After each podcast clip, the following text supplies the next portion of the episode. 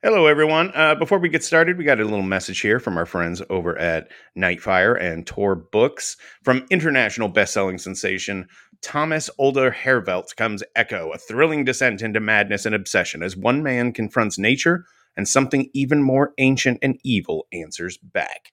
Travel journalist and mountaineer Nick Grevers awakes from a coma to find that his climbing buddy, Augustin, is missing and presumed dead. Nick's own injuries are as extensive as they are horrifying, his face wrapped in bandages and unable to speak. He claims amnesia, but Nick remembers everything. Something is haunting him, and something has awakened inside of him, something that endangers the lives of everyone around him. Echo is available now everywhere books are sold, uh, hardcover, ebook, and audio formats. And it falls to me this week to spread the gospel of Fangoria. I grew up with this magazine. You grew up with this magazine. We all grew up with this magazine. And after 40 years of being the one stop shop for everything horror related, Fangoria is back and better than ever. Every issue of Fangoria explores every nook and cranny of genre filmmaking, past, present, and future, with all the most exciting journalists, filmmakers, and horror know it alls to guide the way. This high quality writing will only ever appear within the physical pages of the magazine, so if you want to join in on the fun, you'll need to subscribe. And you get a nice fancy subscriber exclusive bonus cover, which sells for tons of money on eBay. It's an investment, I tell you. In order to subscribe, all you have to do is head on over to fangoria.com and sign up. And since KingCast listeners are in the family, you can enter in the promo code KingCast at checkout to save a whopping 25% off your entire order. Now, with all of that said, on with the show.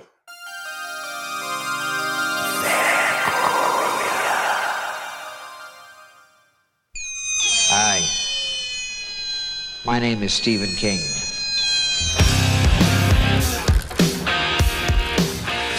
The ice is gonna break!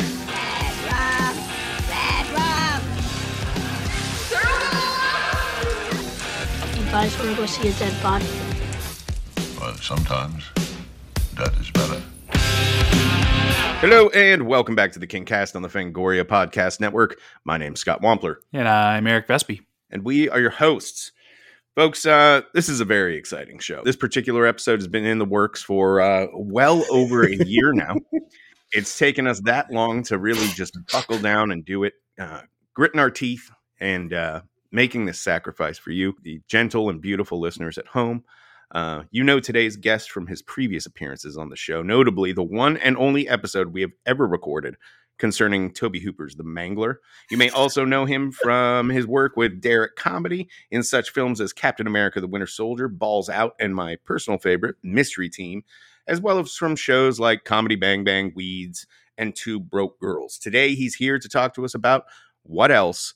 Canada's 2002 horror classic, The Mangler 2. Ladies and gentlemen, please welcome back to the KingCast stage, Mr. DC Pierson. DC, how you doing today? Hi, everybody. Well, Happy we to are- mangling with you once again. Yeah, a little little mangling never hurt no one. Delighted to have you back. Not so delighted about this title. This has uh, been possibly the most cursed experience I've ever had trying to get a fucking copy of a movie to watch for this show. Um, I think we started talking about Mangler 2 like right after you did the last one. And then you and I, oh, I remember doing like searching, trying to find copies of it. Is that your memory? That's my memory as well. I also, yeah, I. uh, I knew we were going to do it immediately, or at least I was going to do it. I was just going to like, if you guys didn't want to, just go rogue and start my own, you know, Mangler trilogy, uh, Mangler limited cast. series Mangler cast, because I love and treasure anything to do with the sort of like late 90s, early 2000s, sort of like, I would guess I would call them like s- softcore hacking uh movie. You know what I mean? Like not like Softcore softcore porn, but just like they're they're they're like they're like ha- they are like I've heard of hacking. Hacking's like a thing, and it's just like screens full of skulls and um, you go to a Oh, website see. and a guy like uh, a character like some sort of like character who's like covered in flames it's like welcome to the ha- hacker hell or whatever. It's just it's just my favorite. I love it so much. So when i saw that the dark web. yes. So when i saw that the sort of like that their way into a mangler sequel was it's going to be like a late 90s early 2000s uh hacker movie i was like sign me up. This sounds great. And so yeah then i went and spent way too much money on ebay on the dvd copy of it that clearly was sort of like was found in the wreckage of a- an independent video store in like Omaha that was probably mostly porn. And I got it. And then I was also like, at the time, my wife and I were um, staying with her in laws, and we were like, I, I think I had like just gotten a new computer recently that didn't have a DVD drive, and I wasn't sure that we had brought our little like plug in DVD drive thing. And I, cause I was like also not going to like commandeer the family television to watch the Mangler 2.0. and so I was like, I got to figure out a way to watch this on my computer on my own time. And so I bought a, one of those, you know, another that spent way too much money on a DVD drive for my computer just to watch the Mangler 2 for this podcast. and then once I got the thing home, my wife was like, Where were you? I was like, Oh, I was buying a DVD drive. And she was like, Oh, I brought the one that we had when we like came here. You totally didn't need to do that. That's my particular contribution to the story of how cursed it is to try to obtain any copy of the Mangler. Uh, during those initial conversations, I believe I found a used copy on Amazon or something because I don't remember having to go to eBay, but it was like twenty five dollars. Yeah. And I remember being really mad about that, but not really seeing a way around it. Not if we were going legally. There was the option to set sail, but uh, I wasn't. I wasn't ready to, to walk that plank yet. You know what I'm saying? So, I don't So- get it, Scott. so I ordered the fucking twenty five dollar Mangler DVD, and as soon as it arrived, I I remember I, I DM'd DC. It's like I got it. I'm gonna watch it, and I watched it. It's fucking horrible. And then and then for whatever reason, like we just didn't do the episode. It was like right. Yeah. Yeah. like well now I like now would have been the time for me to talk about this. And this was this was like maybe a year ago. Like it was a long fucking time ago. So what I did was I took the DVD case uh, when I was done with it and I set it in a very particular spot in my office. So that because my office is a fucking disaster. I mean, there's just all kinds of shit in here, right?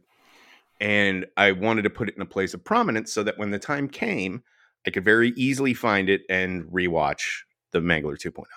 I, I left it basically until the last minute because I was uh, very annoyed that I had to rewatch it. But then when I went looking for it, I went and grabbed the case and was like, all right, let's do this. Walked into the other room, popped open the case, and it was fucking empty. And I was like, you've got to be shitting me. Like, how, where could, and, and there's no, there'd be no finding it in this office. I may have thrown it away accidentally at some point. Who fucking knows? There's so much stuff in here. Anyway, so now I'm in a time crunch. I had like 24 hours to to to figure this out. So I went to a friend of mine who uh, is good at acquiring things, and I said, uh, "Hey, uh, could you get me like a copy, like a digital file of the the Mangler 2.0?" And he was like, "Jesus." I said, "Right." He's like, that's Um, like that's like when your drug dealer is like, no, I can't, I Yeah. can't sell you any more drugs. It's too depressing. Uh, it's it's no more poppers for you, man. Not Yeah. after what happened last time. Um, and so so he ultimately found a copy of it and you know was downloading it or wherever whatever he was doing yesterday. And I got it late last night, and I was like, great. I'm gonna wake up this morning. I'm gonna watch the Mangler 2.0. Not happy about it, but I'm gonna do it. And I started watching it this morning. And at about the 25 minute mark, it just went black screen for the rest of the duration. So so I have seen the Mangler 2.0. It was about a year ago. And I saw the first 25 minutes this morning.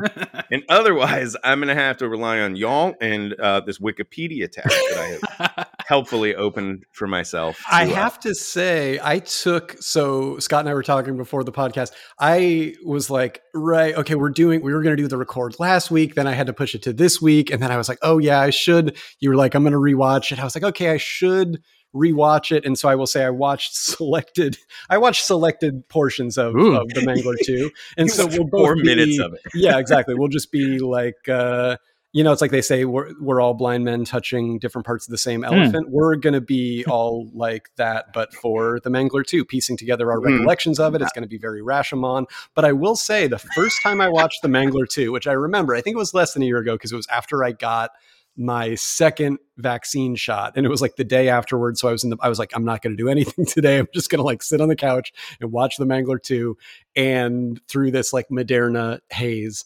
and i uh, took shockingly detailed notes. I will say that. So we'll also have that to guide us. I will be consulting and I'm looking back at them and some of them make I'm like, "Oh yeah, okay, that I remember that." And then other things I'm like, I have no idea Mm. what this is even referring to. So this I should, could this should probably exciting. translate. I could probably Okay, translate perfect, perfect. because I watched the full thing yesterday. So I. I, I I I will be the, the guide for all you guys on, on this crazy thing. And I wish uh, you guys have such amazing like origin stories here. I just have a friend who like has a Plex that I have access to that has like every movie ever made. Uh, my one you hiccup did have it. Yeah, you had a hiccup though. I did have a hiccup, and that was I went to go play the Mangler 2, which was in the library. It's crazy. And I'm like, oh, this is amazing. I don't even have to message my friend. And I clicked I clicked on it and it started playing. I'm like, wow, the production value on this is much better than I would have thought. And then within like 30 seconds, it was clear that the file wasn't the Mangler 2, it was the Mangler. And uh because like a Tobe Hooper film, no, and uh, and so then I uh, I messaged the dude and I'm just like, hey man, you know, I'll, I'll figure something out if you can't, you know, eh, you know, find it or whatever. And like within like 30 minutes, it was like, oh nope, it's up now. So that was my that was he was my also adventure. like, "Thank you for pointing that out. I really appreciate you." he actually did. He was just Oh, like, that's amazing. I love that. He, I mean, the, the his goal. uh, I mean, I'm sure a third of this is pirated stuff, but I'm you know, but like this is a guy that legit was this obsessive uh, physical media collector and just burned his entire collection. I don't think he ever owned Mangler 2. I'm I'm going to go out on a limb and say that one was found on. Well, yeah, because Scott and I have the only copies. That's true. Uh, And- and- correction, I had one of the That's only right. remaining. Yeah, copies. everybody else is like rushing to invest in crypto and NFTs. We're saying here's the re- something you can put your hand on: physical assets like DVD copies of The Mangler 2, which I have now removed the uh, video store decal off of that warned me not to. So I think mine Well, might he- be like void where prohibited. That's illegal. I'm pretty sure that's illegal. it's like taking the matrix tags off. Right. Um, yeah. No, I mean, what the dirty secret is, there is only one DVD copy of The Mangler 2, and it just so happens that whenever it is needed, it just is summoned to another spot. Like if, DC, if you opened up your your uh, uh, DVD case, it wouldn't be in there because somebody wants to watch it right. it's this moment. sitting on the side of the road with a rucksack and its thumb out, waiting to. It's the Bill Bixby of, of shitty horror sequels. with a with a little bindle. Yeah, just goes exactly. from town to town helping people. I'm gonna sell my copy of it on eBay. I think, um, with a note attached to it that just says, "Hey, you're you're really buying the case here. If you want the movie, you're gonna have to come to my house and find it in my in my office. Otherwise, this is just the case. You're really $30. buying a friend. Scott, I was I was certain you were going to say that you that the screen went black when you were watching it, and then you uh, like opened up whatever DVD player that you have, and it was just in there. Oh no, was hoping you that would have been a good ending you were gonna because then I would have yeah. seen it. Yeah, no, Hmm. No, worst possible ending to that story is what Hmm. happened. All right, Now that we've all uh, recounted what the the events that brought us to today, let's pause for a moment and- and talk to DC about what what have you been up to? What, are you, what have you been doing since we last spoke? Oh man, I have been um yeah, since we last spoke for Mangler 1.0. Um, like I said, my wife and I were staying with her her uh, family because we we had this laughable idea, now laughable idea of writing out the pandemic as though that was something that we could do. Um, Like it has an end. That's yes, cute. Yes, That's exactly. Um, and then so we ultimately uh, moved again. We had a baby. Um, a bunch of stuff has has happened. It's like a crazy. We've kind of just been riding this wave of like. At first, I had this impulse when the pandemic started of like, no, we just have to hold on and grip tightly to the past and how things were, and mm, then we'll Right. just we'll, it'll just pass, and then we'll just get back to our lives as we knew them in March 2020 and then eventually and maybe you know I, we just kind of embrace this notion of like oh it's changing everything. It might as well like change. If if our lives are going to change like let's do it and try to like just do things that we kind of always wanted to do but we had in our mind like well i need to achieve x y and z things in my life before we can like do certain things like like have a kid and stuff and then ultimately we Sure. were just like let's just do stuff that we want to do because if the if if um, I have to not make this sound like glib and like the pandemic was about me. I just saw like some awardsy type stuff where a bunch of people were like, "Well, the pandemic was actually the greatest gift we could have had because we had more rehearsal time for our uh, movie." I'm just like, "Fuck you," you know what I mean? So I'm not trying to be like the pandemic was actually very cool and is cool. It's like, no, it's horrible, it's awful. I'm not trying to be like we so we whatever, but I do think one thing that we have kind of seen for better or for worse is that like life is short and so we just kind of were like let's just do things that we want to do now because we don't know how much time we'll have to to do them so that has resulted in a lot of very great uh change in our personal lives all of which frankly to this point uh has been amazing so so but yeah but i mean and then professionally just been like writing some freelancy stuff and and uh, did a, a vo- the voice of a podcaster in a commercial um, and yeah that's that's Oh, about no, it. you, you stole that job from me. Yes I know what you mean though, much because better like qualified person. Yeah, well, it was you don't understand. I was doing the voice of this podcaster where it's sort of like this. Um, he's talking about like you know horror, this like famous horror writer, and uh, you know his different works and the sort of film adaptations thereof. Um, and I was talking to Elijah Wood. It was something you would never have been capable of. of, of. I know I know what you mean though about not wanting to be too complimentary of the pandemic. No, You know, yeah. because because uh, well, obviously, because I don't need to explain why, but also, like I, I do know what you mean because Mhm. I've found once I sort of settled into the idea of, well, this is just how it is now, right. um, and was able to like sort of let go of that clinging to the past thing that you were Mhm. talking about, like about how like going out three nights a week and fucking being Mm. very socially active and all those things. I found it to be very creatively uh, energizing, or at least I had the time now to do these. To like have an idea and have the time to actually execute it when it's some big elaborate fucking nonsense thing that I would never spend Yeah. On It's- before. It's a weird thing. That, I mean, it, the, the scorched earthness of it and the complete lifestyle change because that's when like BMD shuttered and and BMD for a long time was kind of a conflict with setting up the show. Like Mhm. that that was a, a thing where we're like we're either going to have to do it within the That's the true. realm of the Alamo Drafthouse, you know, and, and maybe try to set up a podcast network with them if we're going to do this or not. And like, I was just kind of doing mindless freelance stuff. And, you know, I was planning on covering a film festival, but other than that, I was just kind of floating. So, you know, I, I do get the blessing in disguise thing but it's it's only a ble- blessing because it was like we didn't have any other options everybody was just kind of stuck at home yeah. and this was the only thing that we could really really do to We, I can Mhm. launch a podcast or I can go back to bartending in the middle of a pandemic. That- Yeah, those are when there are no bars. yeah, where no bars are open, and the ones that are open, you you're you're gonna need a tetanus shot if nothing else after you Right. get inside of it. I chose Yeah. the middle path of um, doing a podcast where I'm a bartender, but it's just like a one sided conversation. I just have to make it very general. it's just the sound of of, of ice shaking and a, Mhm. Yeah, exactly. You've written a couple what? of books. I'm surprised that that maybe you didn't fill the time writing a new one, or was the mood just not there? Um, w- no, we're, we're both surprised by that. No, but I did. Um, I did. It honestly has. I will say, like, um, I have I've written a couple of like larger, longer things during this time, or f- finished them. Neither of one, unfortunately, I guess, is a, a draft of a book. Although I am working on something right now. But I will say, it has been kind of a nice time to get back in touch with, like, oh yeah, like I love reading. I love I love that. I love this this this world of sort of like you write something and then somebody reads it and then that's this like connection that the two of you are sharing and and something is like appearing in your head and it's just really neat and I will say something that is related directly to this podcast is um I you know I had done a couple episodes of it and I think maybe got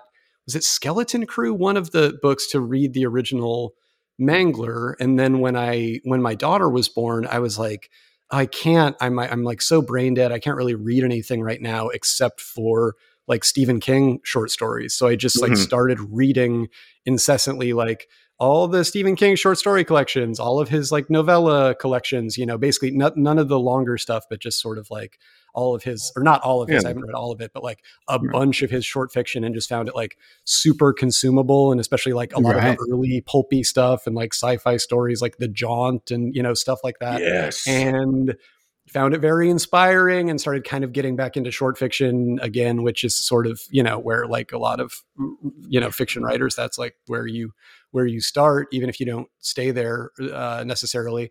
And then i ended up like submitting a sh- short story that i had written to this like literary magazine and then it's literally coming out in like a week week and a half i think.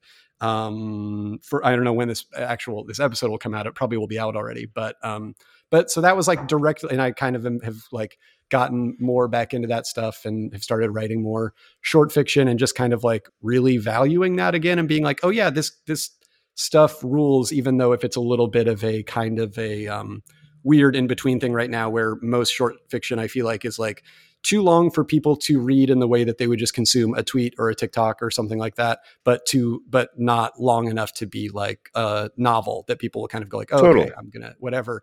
But going like, well, I still like it and I, I still think it's valuable. so Right. and that's all it was all directly attributable to to doing this show and just having that book around. Well, you heard it here, folks. Uh, you heard it here first, folks. Uh, DC Pierson says the first of all, the pandemic was good, actually, and and that uh, Stephen King has inspired him to get back into short writing. Um, yet another KingCast exclusive. Excellent. Of the collections that you read, did did you prefer one over the others? Oh man, that's a really good. Um, hmm. Because each one Say- has say- say highlights. Books It's a matter Blood. of kind. Say It's books sort of of- blood. I don't think I got. I don't think I've gotten to Books of Blood. Is that one of the novella ones? No, that's Clive It's Barker. Clive Barker. Oh, gotcha. Eric's being a little stinker. I know. I'm being a little sassy. I would say, I mean, Skeleton Crew, like, you know, what sounds like a lame answer, but like one of the early ones. Um, probably Skeleton just Crew, because it Night was, Shift. Yeah, Skeleton Yeah. Crew or Night Shift, just because it's so like just that early thing where you can tell he's still figuring it out, or he'll be like, "Oh yeah, this is something I wrote when I was like 17," and you're like, Yeah. "Jesus Christ!"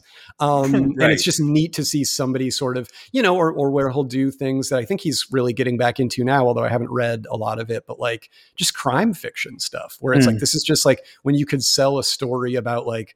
Uh, there's a mercenary walking around the edge of a building or something for five pages to like Playboy, you know, and probably make like his month's rent. Um, and they're great. They're so good. And I, I, I love stuff like that. So it was neat. one of the more like earlier eclectic ones, I think was, Yeah. I, I really enjoyed. And honestly, whichever one truly has the jaunt in it, I just thought that was such a cool, I just thought that was super, super. Oh, cool. that's Like, that's one of the best. it's so That's- dark. If people haven't read it, I'm sure it's online. You can go find it, or just this book is literally everywhere. Just reach into any little free library in your neighborhood. Oh, also, I did have at one point there was a little free library in my um, uh, in-laws neighborhood, like down the block from them, and I went one day and I was like, "Well, I'm done with." Uh, Skeleton Crew, it's time to read like different seasons or whatever the next one was. And I put Skeleton Crew in and I and like literally a copy of different seasons was right there in the little free library. And it was like magic. It was so cool. that is cool. Books reading is magic, you guys. Get out It there. is. It really is. I'm I've always been particular to uh, needful things. I think that's um I I think it's like skeleton crew for me, then needful things or not needful things, uh, nightmares and dreamscapes. So skeleton Mm, crew, nightmares and dreamscapes, then uh night shift. I think that's the order. And then the other ones are kind of hit and miss for me. Those early ones though are like just chock full of fucking bangers oh, and totally. and I think some of the more recent stuff, the the the ratio is a little a little uh, a little The messier. ev- everything eventual. Uh, everything is eventual, right? Mhm. Is right? Yeah, and like just after sunset. And Full apologies for Stars. the. Uh, yeah, full dark, no stars. Apologies for the uh, lawnmower man sounds. Uh, my neighbor just decided to mow their lawn right outside my window right now as we're recording. So I'm trying to be as on mute as possible when I'm not speaking. But if you hear any sounds, it's because Job is out there doing his job while we're. Well, speaking of Job and the lawnmower man, Mangler 2.0, just to catch everyone up from uh, the first Mangler. The first Mangler is about, as you well know, a and now we're reading from First Mangler. uh, Mangler uh, Book One is a like haunted uh, laundry press that uh, mangles people. Mhm. And uh, the adaptation was directed by Tobe Hooper. We talked about it on the show once before, but it's very, um, you know, setting aside some of the stranger aspects of that film, like uh, Robert Englund's uh, robo leg and, and his Colonel Sanders outfit, or you know, uh, the Ted jacket, jacket. Ted Yes. Levine's jacket. Yes. Um, it's pretty straightforward. You know, this is a um, what would you call it? Like It's like in a, di- a giant cast iron industrial nightmare that'll fold you in half if you get sucked into it. Yeah. Yeah, that wasn't what I was thinking, but that is true. Um, I'm thinking like, you know, ah, God damn it, there's a fucking word for it. It's not like the opposite of digital. What's the opposite of digital? Analog? Analog. It's a more analog story, right? With this laundry press. Whereas Mangler 2.0, hate to tell you, kind of kicks things up a notch. The Canadians ran buck wild with this story and uh, have have drastically altered the mythology to a degree wherein they do not even really comment on the events of the first film. This thing is like completely disconnected from the original Mangler, and also uh, thanks to its cybernetic origins. I think it does have a little bit of a uh, a, a, lawnmower man. It's it's essentially it. a Lawnmower Man remake Mhm. i- at the beginning instead of a VR chimp that's trying to escape. It's it's this weird ninja sequence where this teenage girl is trying to hack into her her security dad computer system in this giant like uh, concrete warehouse. Apparent uh, like it looked like a bunker, right? But Yeah. there was It looked like an unfinished concrete bu- bunker with like li- like you know high tech doors and shit. It is it is crazy because it's it tells you right up front that they had no money to make this movie, right? Because it is one person in a ski mask in this completely empty place that you know that they just got like a friend deal on or something to shoot at night when nobody was there. They couldn't afford extras. There were no guards. There was nothing like that until until the cops show up for for some reason. Um, right right at, towards the uh, the end of the scene. You're exactly right, Scott. In that it is right up front, it feels way more like a, s- uh, a sequel to Lawnmower Man than it does The Mangler. Now, uh, given the uh, calamitous experiences that DC and I had uh, in trying to watch this, um, and that you actually, you know, completed a successful watch within the last 24 hours, Eric, would you like to take the duties on laying out the plot for the Mangler 2.0? What happens in this movie?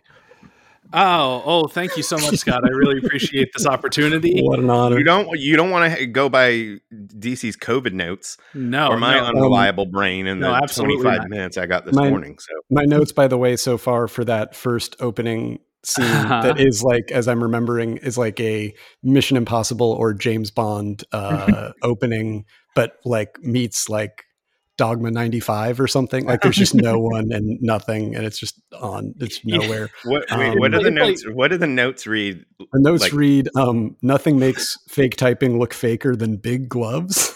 That's true. There's a Um, whole bunch of that in this movie, E- e- with or without gloves. There's that that hacking that that trope that you were talking about from the late Ah. '90s, early aughts, where you hack, so all you do is like smash keys that Yes. you obviously aren't actually spelling words or, or phrases or anything. Yeah, I love I Yeah. just that thing of like I've I've tried a million times to to make something that includes the trope of like somebody just hitting the keyboard a lot and going like I'm in, you know. It's, the, it's the best. It's a Unix system. I know this. Uh, no, what's amazing about that though is is that's that period of time where the actors who are old enough to be playing like college students or whatever doing this, they didn't grow up with computers, so like they'll like uniformly press down with all their fingers instead of like typing. You know what I mean? You know that that fucking thing that Yeah, I'm talking where you just Just like not children's press- Mavis speaking. it's it's incredible. um, okay, so the plot of this movie is that there is a what I thought was a high school, but I guess it's a college, collegiate, some, something college. I don't know. It's Some like, a boarding school. Yeah, it's I like think it a boarding like a prep school, with. it's a boarding school that is run by Lance Henriksen that uh, is testing out a military style security system because the guy who runs that system his daughter goes to that school, and that is the daughter that we see in the ninja outfit trying to hack into her her dad's singular computer. There's like this whole complex, and there's one room with one computer in it, and she's trying to hack something out of that and steal a steal a, some software. And Mhm. Daddy catches her and says, "Mm, "You know, bad bad for you. Don't do that." Uh, and then she goes back to school. Daddy Wh- catches her and says, "Bad for you." Do Yes, not- yeah. This is my this is uh, this is me like how uh, I got This is your one foot in the Flula Borg. Borg territory. yeah.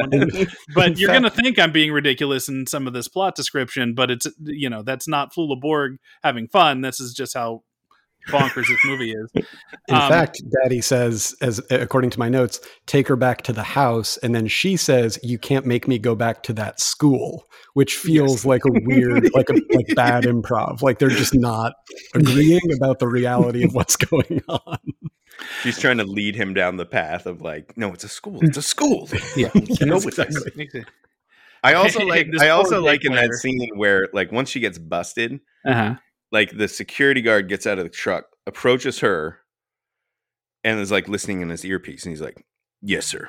Like we got her," or something like that. Uh-huh. And then the car door opens up, and you're like, "Oh shit!" Lance, uh, like I'm thinking Lance Henriksen's gonna step out because he's the Yeah, only star in this movie, and he would be the only person possible to justify this sort of like dramatic, you know, stepping out of the car and then moving his face into the camera. You know what I mean? Moment. Yeah. Uh, no, it's just some guy you've never seen him before. It's like a dramatic reveal, and you have no idea who that guy is. a random like 50 plus year old Canadian day player. he just steps out. Yes. Yes. And okay, so the the funny thing is is that there's always that moment in the late 90s early aughts where they establish the kids at the school and they're always archetypes and the girl that got busted is steps out of her car and she's she's the goth girl and she has a who I found out was a bodyguard also kind of a flirty boyfriend also Yeah, definitely he's like 40.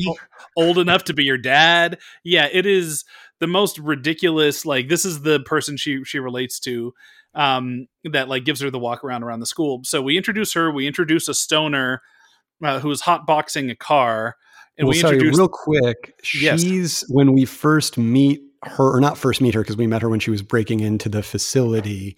Um, which you gotta break into a facility. I that's on my bucket list. Oh, yeah. Um, she's pretending to be the chauffeur, and he's the like correct. guy in the car. Like it's a weird. It's so choicey. like I, I have no choice but to respect it, but it's so odd. Yeah, it's like yeah, he's supposed to be her driver, but he's in the back seat and she's wearing the chauffeur's cap. But there's nothing establishing anything. They just step out of the car that way, and you're just supposed to go, "Okay, I get it." You Right. know? and largely Um, because of his physique and just overall everything, it feels His pretty big porny. black shirt. yeah, it feels what? Sorry, DC. Pretty, it feels pretty porny. Am I wrong? Like he's very Oh, it It just feels sort of like- oh like a- yeah, it's got that. Oh. It, it's got that Brazzers touch. Yeah, yeah. Someone's going in a warehouse. you know. uh, so we meet the lovable cast of uh, uh, of characters, and they are also happen to be the the prefects of their little houses or whatnot. Uh, and they're all troublemakers. There's like the slutty one. There's the the the stoner. There's like the preppy black guy, and the Carlton of the group. The and ladies' uh, man. The, the ladies' man who is introduced being hotboxed by the stoner, uh, by the way. So he doesn't even get his own introduction. He's just riding in the back seat, getting you know secondhand uh, high off of the stoner. I So guess. much smoke billowing out of this fucking car. It's unbelievable. It's like a cartoonish amount of smoke just billowing from the car. right. It's it's a it's a, a scary movie, Wayans Brothers kind of gag almost. It's, Right. it's that over the top and. uh uh, and so uh, Lance Henriksen is running the school. He announces that there's this new security system in place donated by the goth girl's father uh, that is being test run at this school. And you know also will eventually be in all the military bases. And the only thing that the security system is as far as i can tell is a bunch of cameras uh, a quote unquote ai which is in a, a like a just a blank room with one desk with one computer on it and uh, and uh, little scanners that read cards at doors that is Mhm. the uh, cutting edge security system that's in place. Wait, did you mention the electric fence? There, oh, that is true. There is an electric fence. Everybody says, "Hey, was- guess what? Don't touch that electric fence because it'll it'll like kill you because it's electric fence." Yeah, just seems like he crazy overkill and the idea that you're gonna just put that in the middle of a high school where it's like oh yeah people will definitely respect that nobody will try to make like sub sub sub jackass videos by like tying their dick to that touching their the tip of their Yeah. tongue to it and shit. yep. Yeah, and he tells it like he calls an assembly and he's like, "Hey, we're installing this," and and he's like showing off the electric fence and is like, "This thing will kill a three hundred pound gorilla." like, like maybe a little excessive. Don't know why the military industrial complex is testing their new fucking you know. Uh, enclo- Electric en- fence. en- enclosures on a boarding school of all things, but you know, okay, we'll go with it. And then Yeah, I when we see it this- later on, it's not like a Jurassic Park, you know, high tech, crazy electric fence. It's just a It's sliding a gate. sign, mostly. It's a With sign. yep, that says like "stay away from the school" or something. It's like, it has something very specific. Where I'm like, I noted they made this for the movie because it mentions the school. And there is no like generic. this is an electrified fence uh, uh, for this particular school sign out there. Mhm. also any yes. any recreation that we've done of this scene is applying about like 50 times more uh, energy to it than Lance Henriksen brings to this. He is truly, it's basically product placement for NyQuil. He is so checked out. He deeply Yeah. has the energy of like, I'm thinking about what I'm going to buy with what I'm going to make from this movie. you know what I mean? Like he's just it it kind of calls for the energy of like the colonel or whatever in like Avatar and what he's actually giving is truly mumblecore. Like it's very Right. nothing. He should be like, or like the dad from Toys. You ever see Toys? Hmm. And there's like the fucking general that runs the toy factory, and Oh, Robin yes. Williams is this like fucking weird son. You know, like yeah, like that energy, like very militant. Yes, Which actually would have gone a ways toward explaining the the military angle on all this. Now that I'm thinking about it, yeah. If this is like a military boarding school versus just some random fucking bougie place, yeah. Um, and, Henrik, and Henriksen could play that, but oh, absolutely could. But he showed up on set and they were like, "Okay, so we're gonna get you fitted for your military outfit," and he's like, "No, you're not. I'm I'm wearing what I wore today." And Yeah. they're like, "Well, well, this is how we envisioned the character." And he's like, "Fuck you, we're rolling. Don't go near the fence. Cut. I'm going to my trailer. That's it." I only have two more days to shoot on this thing. Oh, a hundred it was percent. I pretty mean, clear if he- he, he, if he shot two days. full days on this, yeah, exactly. He it was like one day of this scene and then like there's a scene where he shows um, a writer for hightechdigest.com the uh, just strictly for for exposition purposes the you know the like control room which Mhm. again looks like a community theater production of the mission the first mission impossible like the room where tom cruise like you know goes down to get Yes. the NOC list off For the sure. NOC list off the computer and then there's the day which we'll get to at the end where lance has gone undergone a few changes and that's th- those are the two days lance henriksen filmed on this movie Yeah, that that end like there's like two minutes at the end where they fully embrace the the full moon entertainment schlockiness of it. That uh, that I was like, okay, if the whole movie was this, I would have totally rolled with it because Lance Henriksen's kind of having fun. He quotes the Spice Girls for some fucking reason.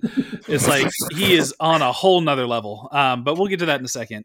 Wait, So what is the Spice Girls quote? He says, "Tell me what you want, what you really, really want." and he says that while he's got like tubes, tubes and stuff coming out of his Well, they, face, had- and they had just gotten into the wall via yeah. wires. Yeah, they had just gotten the spice girls in canada yeah, yeah, about five five years after the fact. Kids are Uh, gonna love this. this is what Kidding me? people people now won't understand that like can't before drake before canada became like the cutting edge of of, of culture canada was like you know there was just you would see canadian stuff and there would just be something a kind of weirdly good natured about it and b just like a little bit um, my friends Dan and Maggie and I always refer to it as like this was shot on Canadian VHS, CVHS, where Yes. it's just sort of like, is this the same kind of film stock that we have in America? I don't know that it is. You know what I No, mean? you're it feels very like government issued, and again, Mhm. like a weird, good natured sweetness to it. Like you just like Mhm. it, even though it feels like something's off about this. Mm-hmm. I know exactly what you're talking about, and it's sort of got the general tone and aesthetic or feeling of a Manila folder. like Yeah, it has all 100%. it has all the Yes, 100%. excitement of an, a Yes. manila folder um but it's still technically doing the things that a movie does right. you know that's and that's sort of the that bland that inherent blandness which is not to say that all canadian filmmaking is bad it's just i find that all a suspicious amount of it has that feel and that's always Very been odd. that way. Look, look at like the early Cronenberg movies. Like they, they're like Shivers is great, but like it has this weird like industrial film look to it.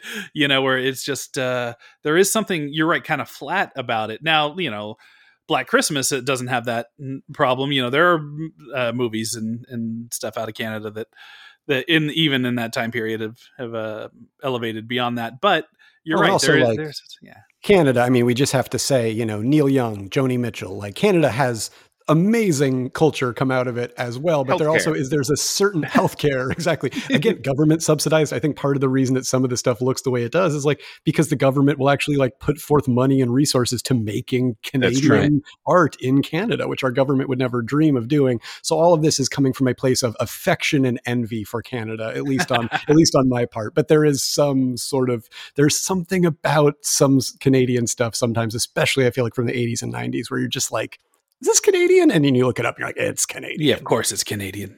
yeah you can all you always know a canadian production you always know So the next big drama point here is somebody apparently hacked into the school's website and made a not so flattering picture of Lance Henriksen, put it on that front page, and he calls everybody in and he knows it's one of the the troublemakers that we were introduced to. And everybody believes it's the goth girl because she's, you know, a, a ninja that steals uh, files and stuff. She knows hacking. So it's obviously going to be her, right? Uh, and no, she says it's not her, and everybody gets to go home except for them, and they have to sit around and talk. And uh, she is so pissed off. She's so pissed off that everybody thinks it's her that hacked into the school's website and made Lance Henriksen look silly. Uh, and so she decides to go onto the dark webs uh, before the dark web existed. So I don't know, LimeWire. I don't know what was going on at that point. Where you could- prodigy you could find you could find a, uh, a a vicious virus that she's going to unleash upon the school system to show everybody and uh, she finds uh, a a website that has a CGI head um, Oh, the that best. and and, a, and dancing skulls and crossbones. Yes, By the in, way, in true sort of like you would see this level of graphics in a late night commercial for a like trade pr- like school program that would like teach you, you know, graphics. You know, how to make halloween decorations yep. so wonderful. It just, I just love it. Yep. So she says, you know, screw all the people uh, who have, don't believe me, and screw this school, and screw screw my daddy, and I'm going to make this. Uh, I'm going to download this Mangler uh, 2.0 virus uh, and put it into the school system. And the virus is like, hey, just FYI, if you do this, I'm going to like not only be a virus, but I'm also gonna, you know, probably hurt some people. And she goes, yeah, fuck them. And uh, Um, you know, not nobody, the end. nobody Not believes me. that, but according to my notes, she gets it the website where she meets the because I feel like also too one thing that's so great about this aesthetic is Mhm. it's coming from people being like, I've heard that computers are cool, but I'm a 55 year old screenwriter in 1998. So how do I like I'm I'm supposed to show, not tell, and I don't just want to have words Right. on a screen. Uh, So she logs onto a website called Hacker Gal Chat Mhm. um, where she meets this character. And then once she downloads it after, you know, just completely blowing through the like, you know, abandon all hope, all ye who enter here, warning about what the Mhm. Mangler virus will do, she says, which I really want this to be a GIF. Um, I, if I knew how to do that sort of thing, I would do it. Um, she says, once again, the internet is my friend. oh lord. oh it sure yeah. is folks And also, it's worth noting that the virus that she downloads is, is like the file name is like manglervirus.exe or something, you know, something totally like, hey, this is uh, you know, spamware. Catch this because this is not, you know, Norton. Nor- Norton's gonna flag this one, I think. Um, One thing I, I want to kind of um, backtrack to is Do it. I don't remember why the student these specific students have been chosen to be left behind. It's well, the reason you don't remember is because this is part of the one of the select scenes that I rewatched, and it didn't make anything clearer. In fact, it made it made me less clear on what happens in the movie than my foggy eight month old memory of it, which is that they are all prefects like they're Yes. all the people who are like in charge of you know the the dorms or or, or whatever my Mhm. knowledge of what prefects are is largely gleaned from from harry potter so maybe that's not accurate but they're they're they're but there's some implication that they're also maybe responsible but also they're maybe just responsible in terms of like you're not keeping a tight enough leash on this school but also i think they just got back so like how would they Yes. even how would they even know and so it's a weird thing where it's sort of like he's now deputizing them to figure it out and figure out who it was. So he doesn't necessarily think that it's definitely them but then the the um, goth character kind of takes it to mean that she does he does think that or or he makes it clear to her in like a separate speech. It's super weird and Yeah. unclear and but the consequence of it is not that they miss out on just going home and that they're sending the rest of the students home. The rest of the students are going on what lance henriksen refers to as a geographic trip like like i almost felt like they wrote like geography field trip or something and he was just like yeah geographic trip whatever we got it that's lunch um but every they're super bummed to miss out on this trip where they're going to go learn about i don't know what hills are versus and like what an archipelago is But- um, okay, but every my memory of it was that they were being punished somehow by by staying there. They are. They they they are, but it's again, it's not clear exactly why it's their fault. Like I think there's some Hmm, implication okay. of like maybe you did do it, but you need to figure out who did do it and tell me by the end of the the weekend or or whatever. It's so Right. unclear and weird. But the It's best part of it convoluted. is this whole thing. you know what I mean? It's like it's horror movies. It's sort of like okay, so the trope is it's usually a couple of people in a in like a, a barren, unpopulated location, and that's part of what's Right. scary about it, and that's also part of what makes it cheap because you don't need Yeah. extras and you don't need all these things. But what I love about this movie is it's like the barest. It's the most naked justification for like not paying extras that I've ever seen. It's so great where they're just yeah, like there's that you're going to see there's one assembly scene- scene. Yes, Yeah. you're going to see one scene with students, and then we're sending everybody. We're literally being like, all these students are going to be out of here. Get out of here. We don't want to pay you anymore. And uh, then the school is just empty for Yeah, the rest I'm- of it. I'm willing to bet that all the extras that they brought in for that assembly scene are also all the extras that are there when all the characters make their drive on appearances, you know, Yes. to establish who they are. And they probably shot that all in one day. Oh, absolutely. And that's one thing that I loved about it is it felt like, oh, th- these kids are literally just going about their school day and they're just like filming them from across the street for the like uh, opening scene. Like, and they clearly were just like, look, these the, the audience isn't going to get a single other kid at this school for the rest of the time so we just need to pack this thing full of like look kids it's a school because that that credit sequence i know this is we're going back here a little bit but it goes on for ever. It's Yes. just so long, and you're not seeing anything really. Like we're meeting our characters, but mostly we're just seeing B roll of just like, yep, that's an actual kid failing to complete a skateboard trick. Sure enough. yep. yeah. It's it's funny because we touched upon this thing earlier about uh, uh, the porniness of the Hmm. uh, Mhm. the the chauffeur incident yes. at, at the beginning of the movie, but also this this this kind of storytelling where it's like, you know, well, somebody somebody did a virus and you are now being punished, and so you will be here for a week to deal with it. Like the that that like very loose justification in order to Mhm. motivate the plot is extremely pornish. Yes. Like in like in porn, it'll be like like a lady goes to the bank and they have her sign a check. And then she's like, "Oh, I don't have a pen." And the guy behind the counter is like, "Well, I guess we're just gonna have to work something out." And then they fuck, and it's like that doesn't solve anything. Like you could just give her the pen. None of this makes sense. This is the same sort of logic that we're seeing being applied to this this carefully crafted uh, screenplay, which, uh, by the way, uh, written by the director Michael Hamilton Wyatt. Uh, well, and to your point, Scott, like halfway through the movie, as the prefects are sitting around and like having their conversations, they decide to do it by the school's like indoor pool, which then gives them the entire justification to have the ripped stoner guy always have his shirt open and the slutty, uh, hot popular girl character you know, in a bikini for the entire rest of the movie. That's true. And so there, yeah. there, there is a little there, there's a little soft core edge to this. To oh this yeah, movie. I mean this movie is so incredibly like I feel like even at the time people would have watched it and been like,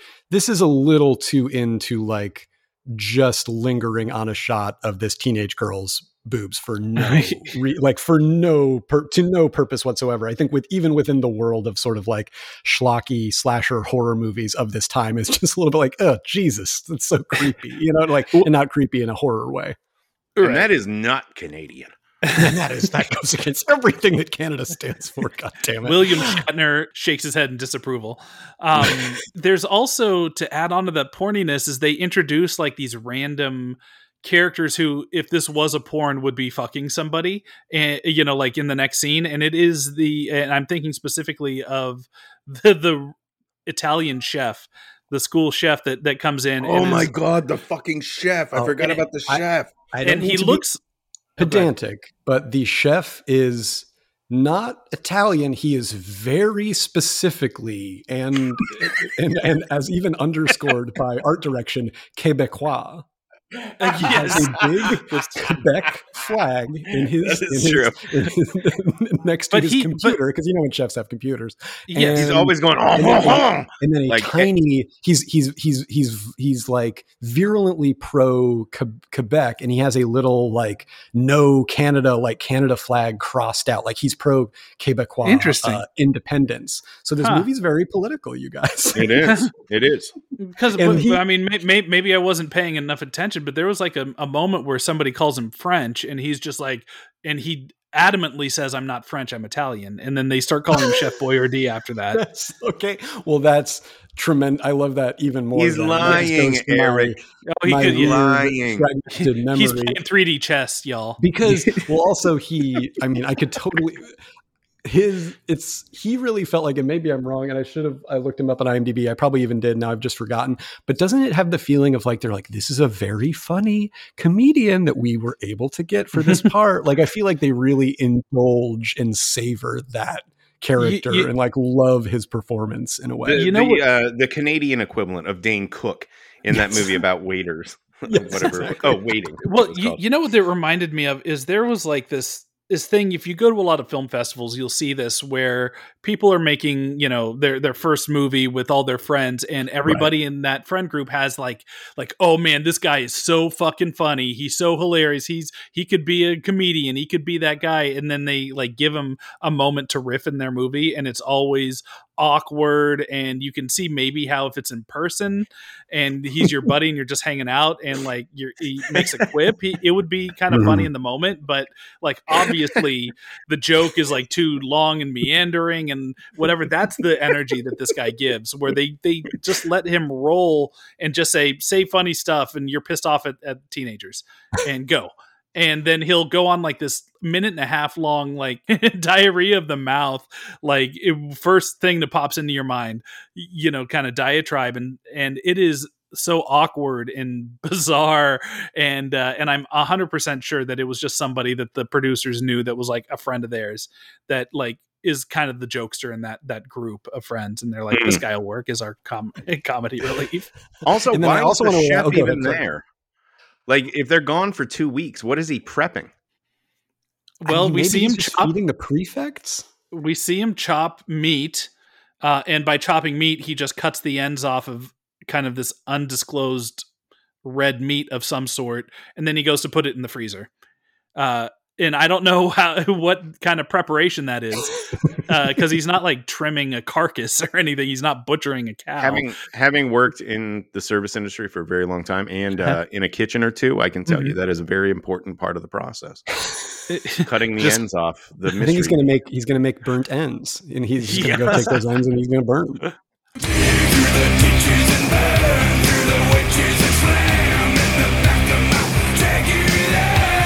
Yes, it's once again time to dish out some mid roll ads, and today we have two sponsors to talk to you about. First up is a podcast that would totally jump into Mr. Zombie's Dragula and dig through some ditches. That's right, we're talking about the Frankencast. As you might be able to tell from the title, the Frankencast is a podcast about pop culture's favorite movie, Monster. Every episode digs into one Frankenstein adaptation the good, the bad, and the truly weird.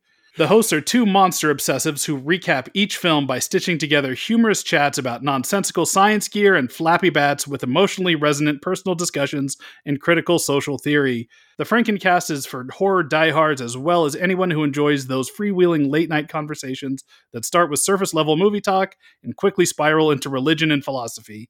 I, I love those. Those happen to me all the time. Indeed. New episodes every week wherever you get your podcasts. And I'm here to tell you about our good friends over at betterhelp.com. That's help, H E L P, not health, uh, who've got a pretty damn good solution for anyone interested in getting into therapy, but who is also perhaps unwilling to spend any amount of time waiting around a doctor's office.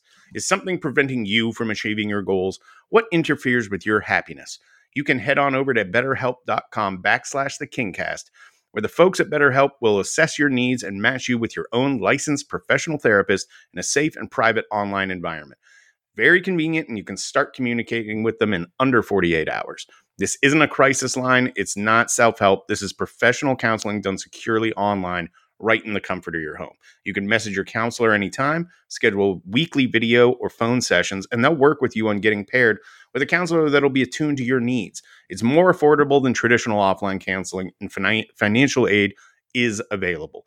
Licensed professional counselors are specialized in depression, stress, anxiety, relationship issues, sleeping issues, trauma, anger, family conflicts.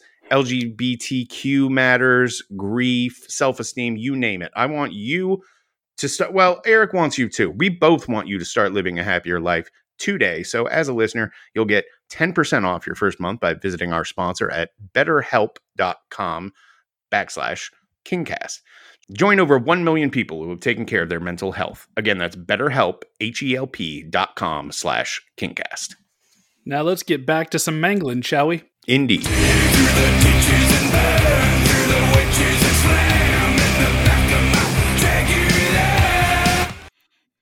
So eventually, this Mangler virus, once it's uh, unleashed, uh, starts infiltrating the military style AI of the school, uh, which is only really represented in seeing a whole bunch of point of view uh, of the Mangler virus from all the different school uh, security cameras.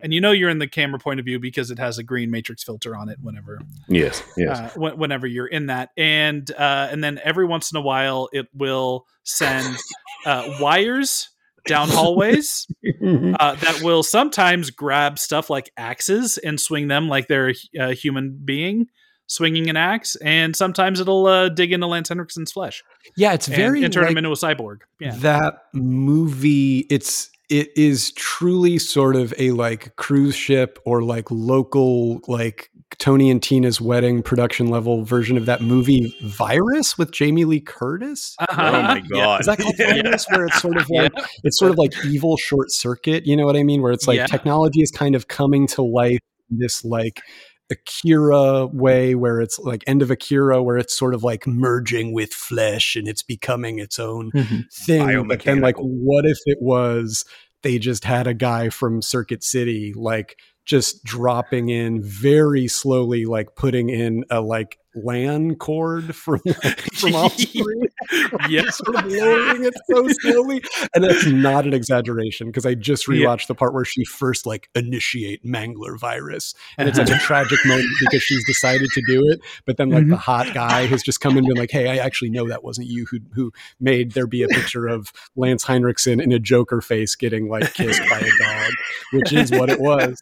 And then, uh, but it's it's too late. She's already unleashed the virus, and then we see like the the, the, the the camera like tilts up, and then we just see like this shadow of like it kind of doesn't even really look like a cord.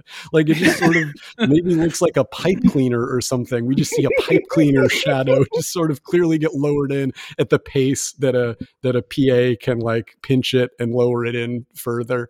It's the best, you guys. This movie is Uh, you know, it does live up to the legacy of the A hundred original percent. Mangler by being, as we noted on the last episode about the the Mangler situation that it is very fun to talk about, Hundred percent. Yes. not so fun to watch. Yeah. Oh, a a million, million trillion Yes, percent. it does have that like sublime quality as we discussed with this other one and I was reminded of it when I was watching parts of it today like where it is like certain movies you you would like rent with your friends who you watch like schlocky movies with you'd be like we're just going to drink some beers and we're going to like mystery science theater this thing and it's going to be so fun and it's got this guy in it it's got this guy in it but we never heard about it it must be so bad and then you watch it and you're just like oh it's just kind of boring this Yeah. movie and the original Mangler both have a unique and wonderful weirdness to them where it's not just about like oh they didn't have the money so they weren't able to achieve what they set out to do it's just got a weirdness to it and certain scenes just have their own logic that make no sense that it does have a kind of a wondrous uh, quality to it in that way that I really appreciate. It's very different than the original Mangler, but somehow the spirit of the Mangler Hmm. is carried forward in that way. Yes, I, think- would say completely unintentional, though. The, the, the- this, I would. I just want to put a little asterisk here, and that's it's not like this filmmaker was like, "I'm going to do, be true to the tone and spirit of the Mangler." It is like literally, it was. We have the right to do it. The only way my shitty horror movie about a computer virus in the schools getting greenlit is if we call it a Mangler sequel, and we'll just call the virus uh, the Mangler virus, and that's it. A hundred percent unintentionally. I can. I would bet my house on it. uh, but but you're right. It is uh, an oddly uh, uh, good sequel in that regard. I in reality, it really does feel like uh, Lawnmower Man Three. Like that's what the this is more. Uh, For know, sure. more like, and, and I'm really interested. Like, I, I'm dying to know. Uh, here, here. Hold, I've always like I've been asked since I've been known to be a big Spielberg guy and a big Jaws fan. It's like people have asked me, it's like, oh, if you could, you know, what Spielberg movie, if you could sit down with Spielberg and watch one of his movies, what would it, or, you know, a movie with Spielberg, what would it be? Would it be Jaws? Would it be whatever? And I said, no, it would be Jaws 4. I ah. want to watch Oh, Jaws: The. Revenge with Steven Spielberg, and he and just watch him one suffer, and two like hear him like just go off on it because you know I'm not a, convinced he's ever seen it, and I think that would be the best. If I could ever watch a movie with Stephen King, it might be this movie. It, Yeah, can you I would just- imagine- I would I just love to see his reaction, going like, "What the fuck is this?"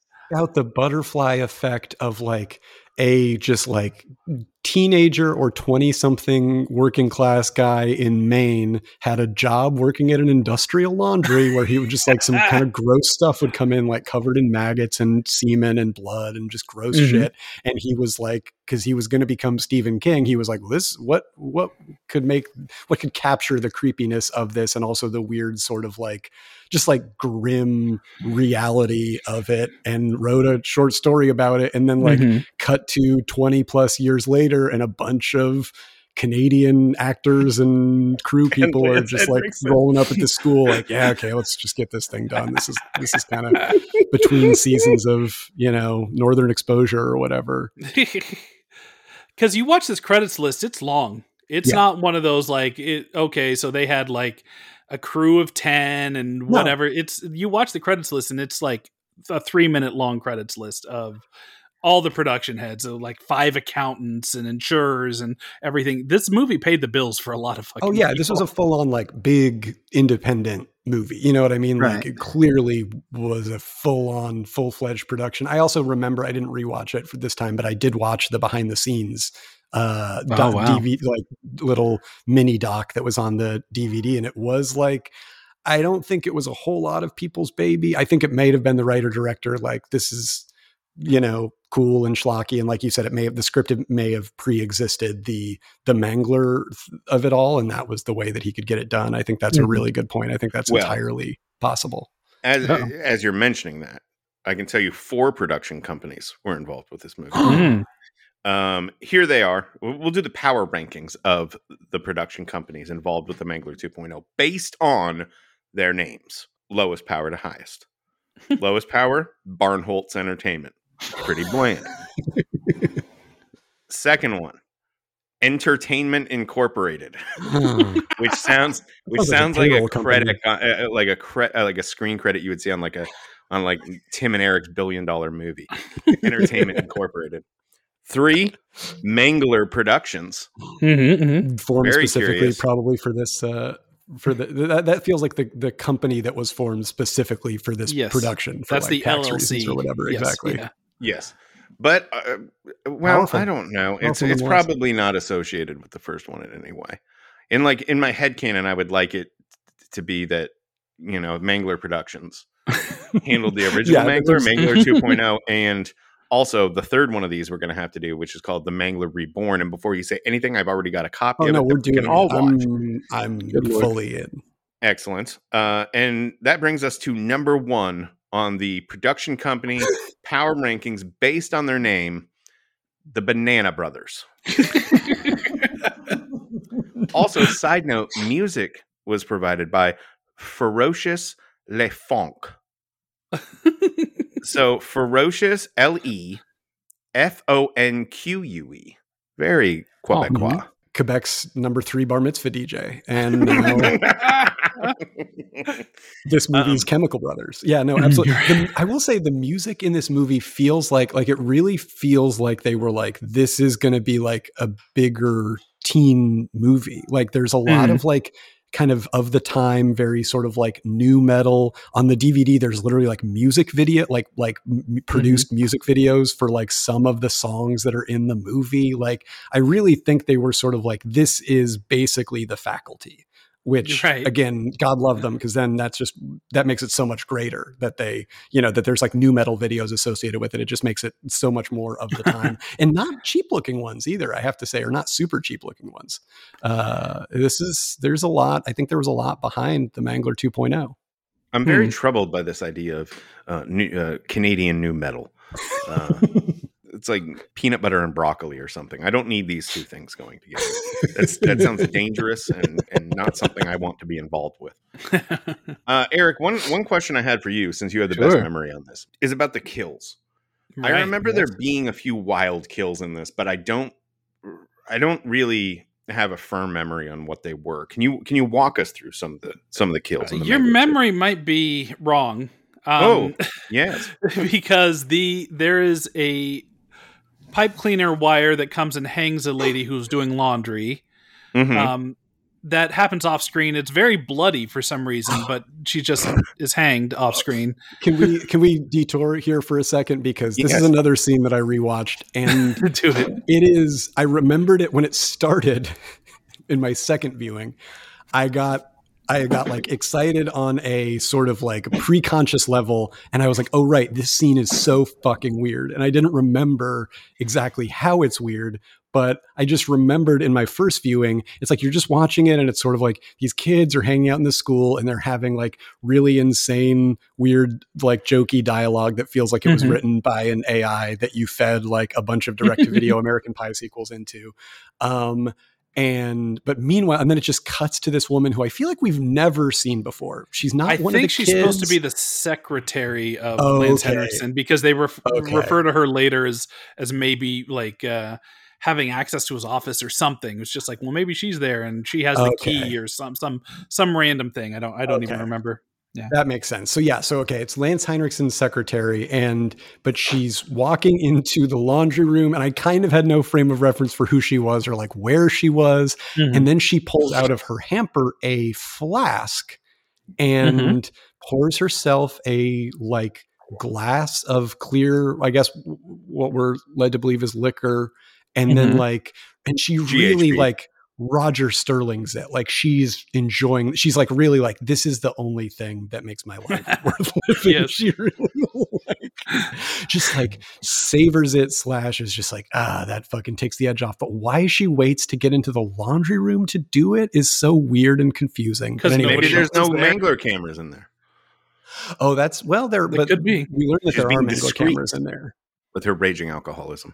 Um, and also the Mangler cameras are literally the ones like the sort of like Logitech little orb uh, cameras that you used to have to put on top of your computer to do any sort of like video anything on your computer. Well, um, There- and there is that scene. There is a scene where they're having to walk through like the computer room and all the little uh, computer uh, cam- cameras that are mounted on top of each of these giant behemoth like early aughts computers like sl- all turn in unison to stare at him like which in theory is the creepiest thing in the world. In reality it just looked uh, goofy. Yeah. That's like a, a horror movie brought to you by Gateway 2000. Um, and yeah, so she savors the shit out of out of this like her flask, and then it's just like your your brain is going like, what's going to happen in this scene, but in like the least suspenseful way possible, because the Mangler camera like sees her, and then it in some way that's completely unclear, like causes some rustling to happen in a cabinet above yes the the the, the, the the dryer or whatever. Yeah. And she's like, well, that's weird. And she opens it, and there's just the craziest, like pulp fiction briefcase style light coming out of this cabinet.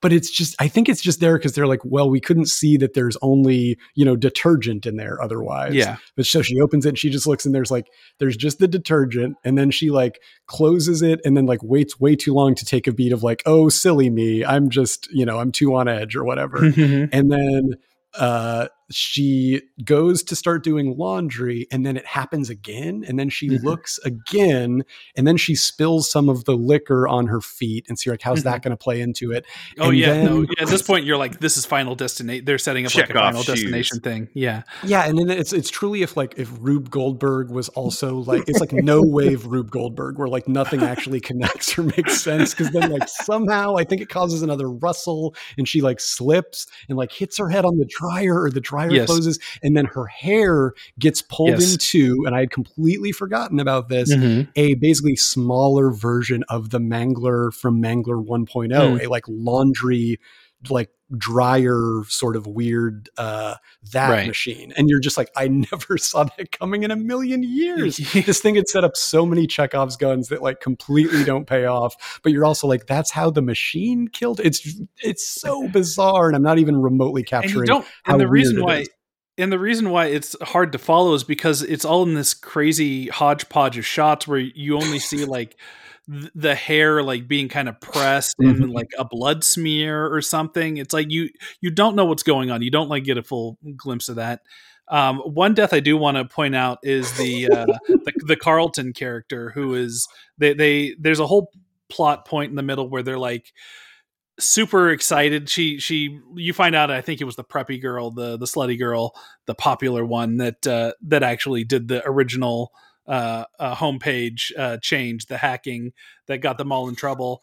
And uh uh and they're like well eh, the, the goth girl's like oh it's cool. Well i just unleashed this virus that's going to totally screw the system. Everybody's super happy and they're like uh, you do realize that we are the only people in the school right now, right? So, and if it originated here, it, they're gonna know it's one of us. So they have to do. There's this whole elaborate like B plot of them going, well, you know what? We can break into Lance Henriksen's office and make it look like he's the one that actually downloaded the virus and put it on his computer. And so there's this whole like espionage tract where they're trying to blackmail Lance Henriksen into being the one that that unleashed this uh, crazy virus.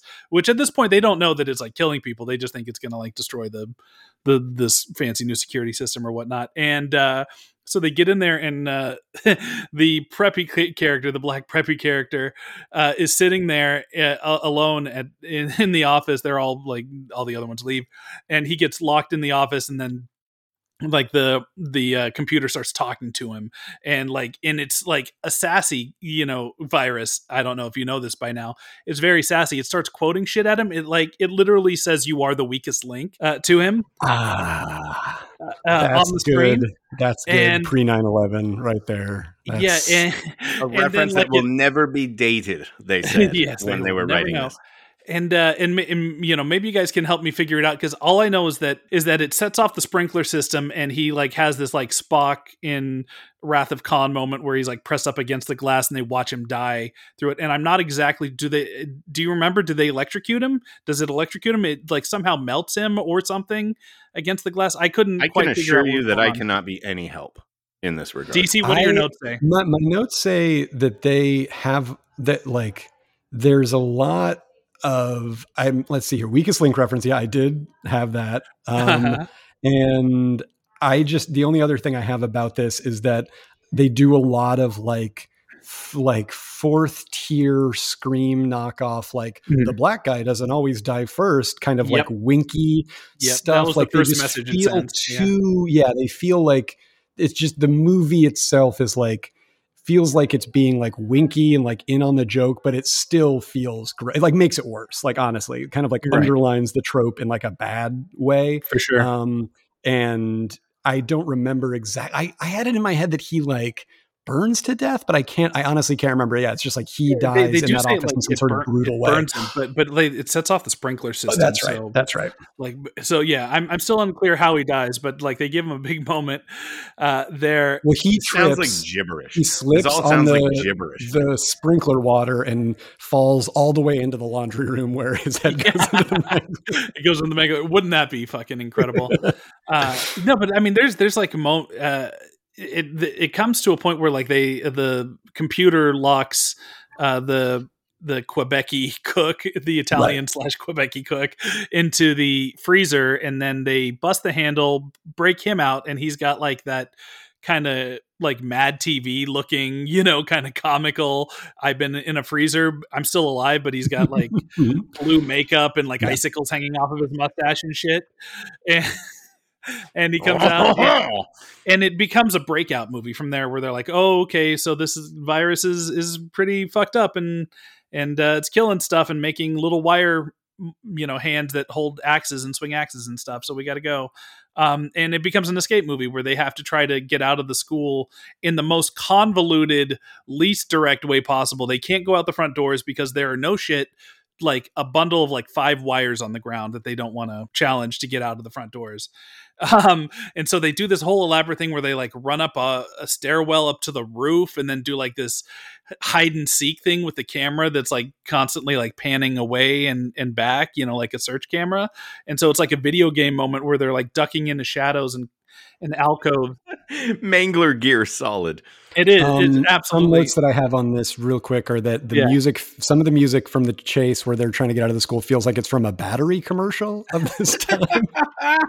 and then another note is that there's a song where it's going like funk is in your face, which feels very sort of of the time. Uh, Speaking of your notes, DC, um, it sounds like you're pulling from a, a vast library of these.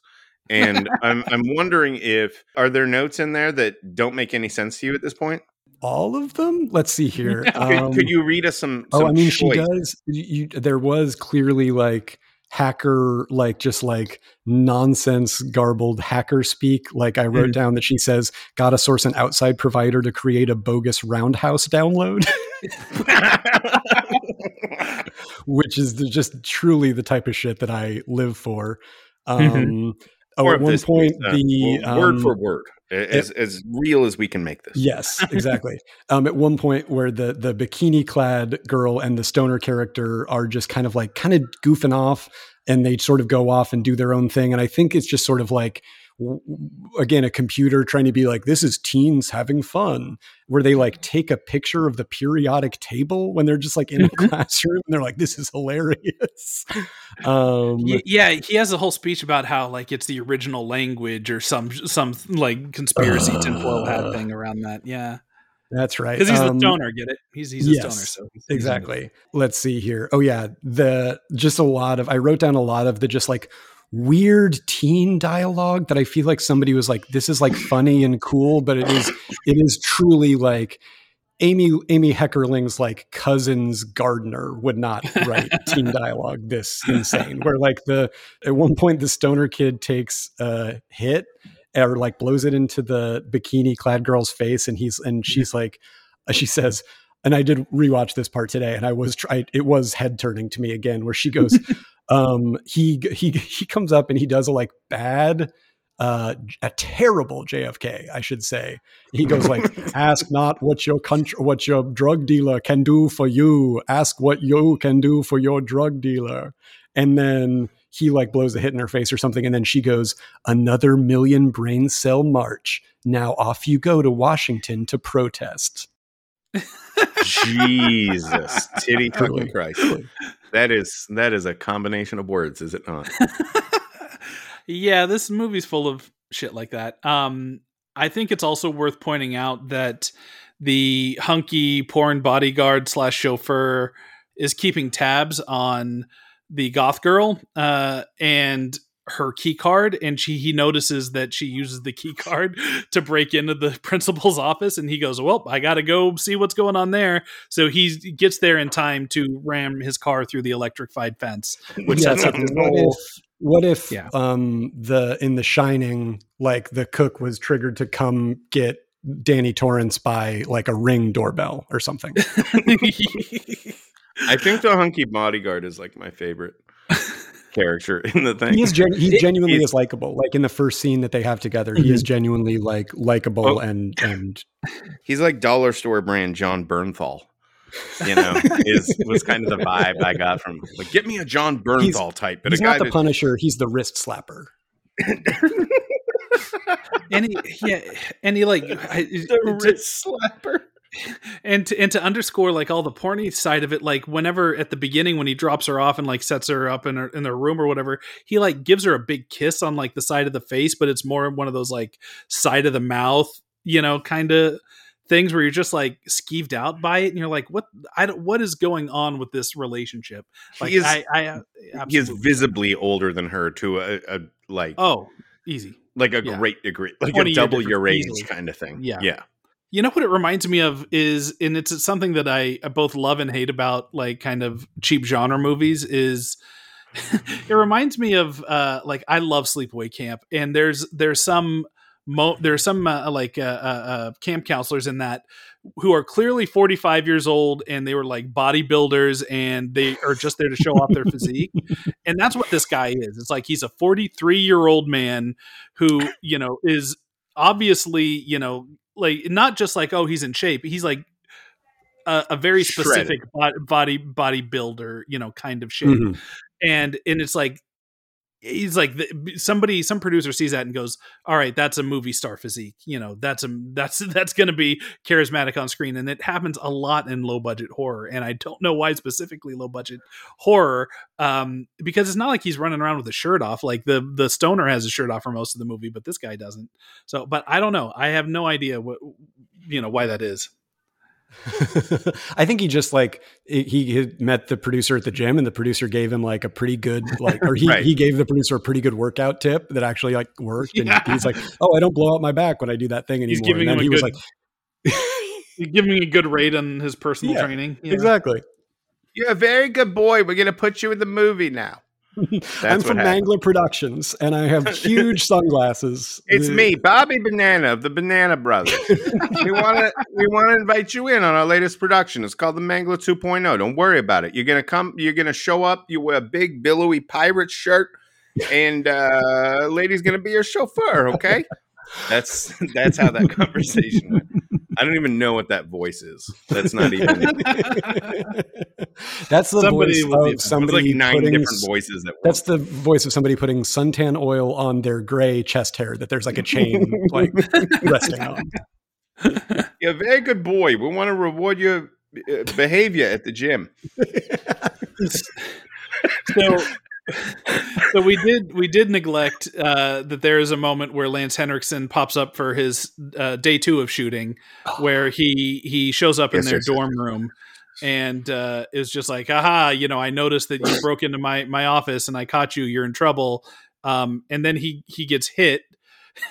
he gets hit by the popular girl in the face and knocked out. And when that happens and they leave, the uh, the the wires entomb him and then make him uh, make him a cyborg man that pops up at the very end of the movie. Yeah, so let's let's talk about his cyborg man look because it is featured on the the key art for this Uh-huh. release, this film. Um, and every time I look at the poster or the cover box for this, I don't see Lance Henriksen. It looks like fucking Nicolas Cage to me. Very disconcerting. It doesn't it doesn't look exactly like Nicolas Cage, but it looks like a version like a maybe a, a I don't know, methed up Nicolas yeah, Cage. it has that sort of uncanny valley, like a kid who can draw, and then you sort of you look at it and you're like, oh, it's not the person you think it is, but it's somebody different. You know what I mean? Like Yeah. it's it's, Yeah. it's the got likeness like is a- almost there. exactly Yes. yes Yes. In the movie, Um, it's very clearly him. Like, there's no Well, yeah, question like, him. oh, is that a stand-in or whatever? But yeah, you're right. There is a Well, there- look at there's the, a look at the fucking that, poster. that image. Yeah. Like here, I'll show. I'll send you. Hold on, we'll put it in the little chat box. Go there and look at that. Look at that poster and tell me that doesn't look like Cage. Yeah, but it looks like Cage now. It definitely doesn't Well, look like that's fair. 2000s Cage. This looks like Yeah. Pig Cage without the beard. If you shave Pig Cage. If if he had like grandpa old age makeup on, that would be Nicolas Cage. Hmm, yes. So, Oh, so I tell. love that with. Oh, sorry. Go ahead. Well, I was going to say, Eric, please, for our listeners who have not experienced the majesty of, of the Mangler 2.0, could you could you outline the look of Lance Henriksen in his final form in this movie? Well, it's Lance Henriksen with some putty on his face and some uh, maybe 30 cent uh, Home Depot uh, wiring and tubing going in and out. Like there's a close up of his hand uh, as it's like it's- HDMI cables and shit. yeah um it, it is it is both like you can tell that it took too long to put him in that makeup and they didn't they didn't uh they didn't spend enough time doing it either like you could tell that he got very upset and was just like Yeah. no nothing's going over my eyes nothing's going over my mouth or nose it's like you know just just just put it on the kind of my cheek and stuff Just do what you can. God damn it. Like Lance spent 80 minutes in the chair. Like, yeah, checks out.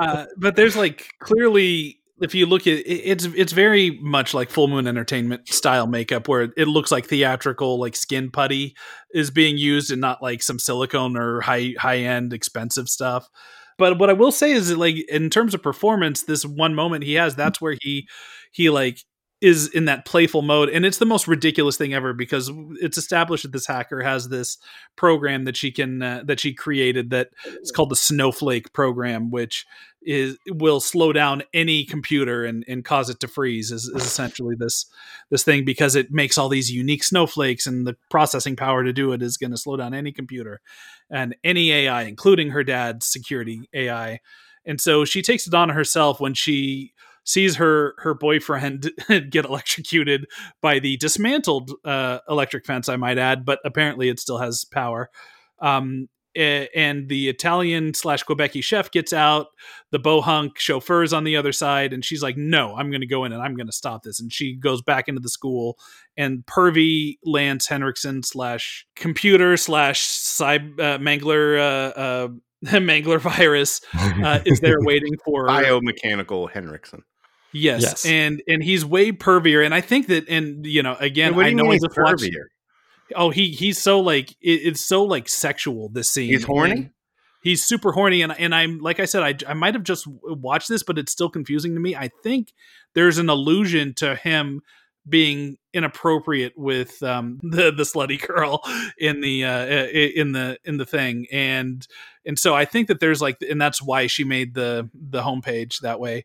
Um, so it's not very clear. I swear to God, I was paying attention. It's just the way this movie was written. Uh, I couldn't really keep up with it. But the um, it's on the whole. It's that 3D chess. couldn't we were talking really keep up with it. Also, in general, we should say, like, that's Imagine definitely full quote on the poster. I couldn't keep up with it. It's like, so deep. grody sexuality in and and characters just being like weirdly horny in like a gross way is Yeah. is like a through line throughout the movie. I think we Oh, forgot to note that the I think he might be the gym coach or something. I'm not sure exactly who he is, but he's one of the adults that is just wandering around in their own movie throughout. Like it just in, only in order to like get killed totally away Right. from the rest of the action. Um, he's like we see him in his office and he's watching a porn movie called Crouching Crotch and Hide My Dragon. Yep.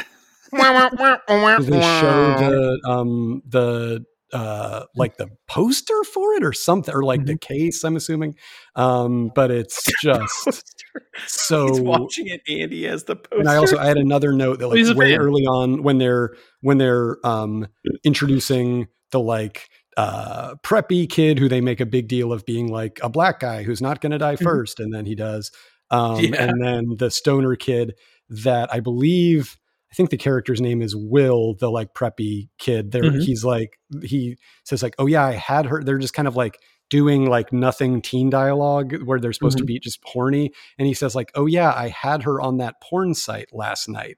where I'm like, how do they think porn sites work? Like, what does that mean? Like, was he showing an actual girl a porn site? Did he find a girl on it? It's so weird. I don't know. It doesn't make it feels like they're they've Yeah. been told to just sort of like watermelon watermelon some dialogue about being horny teens and this guy is like only he's still into he still has like a, a hard copy subscription to penthouse or whatever so he doesn't know how they work but he's heard the And- porn sites are and thing and that's the same scene where they're like quoting porn movie titles back back at each other, right? Where that's, That's where he right. says like shaving Ryan's privates and and uh he, Oh, he- God. yeah yeah it's This is shit some like that hack yeah shit. Yeah yeah Oh yeah, I think they maybe even say crouching because I have a note here that, that, that this would explain. I think they maybe even Yes. say crouching tiger and hide my dragon, and then Yep. later we see somebody See watching it. and I think I wrote Right. like it's a real movie in this world. So this movie's really kind of creating a fully immersive, uh, you know. experience. Um, yeah, exactly. It's like Apple cigarettes in a Tarantino thing. It's really sort of like building out just you know the ex- place they exist. it's Eat your also heart we out, get- MCU. Yeah, yeah, try that, Kevin Feige. Um, yeah, no, it, and it all builds to the creepy sexual confrontation with right. uh, cyborg Lance It all pays off. It all pays off. who is like, ooh, you know, ooh, baby, babying this goth girl, and she's like, well, you know, I will give myself to you, but you know. Th- this will make it better. This let me inject this the CD ROM into your CD ROM, and I'll put this in here.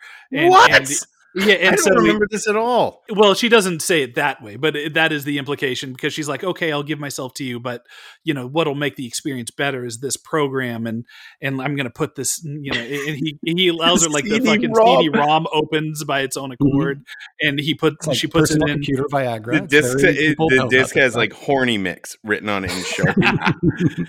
and and it loads and he like as it's loading he's like oh yeah this is so nice and and all this stuff. And then of course it, it freezes and freezes him to, and it, li- pretty much the only thing that happens is he gets kind of like levitated up by the the wires that are connecting him and like sucked into a corner and that's that's the big uh, uh finale to the confrontation there I also have that she like pushes him. So he's already a computer man, and then she Yes. pushes him into some electric stuff, and he gets electrocuted, which doesn't fully like make sense to me why that would work. Because i think he it was the already, like- program somehow Mm, freezing okay, him gotcha. up Okay, that makes more sense. visual I of it I see. yeah. Okay.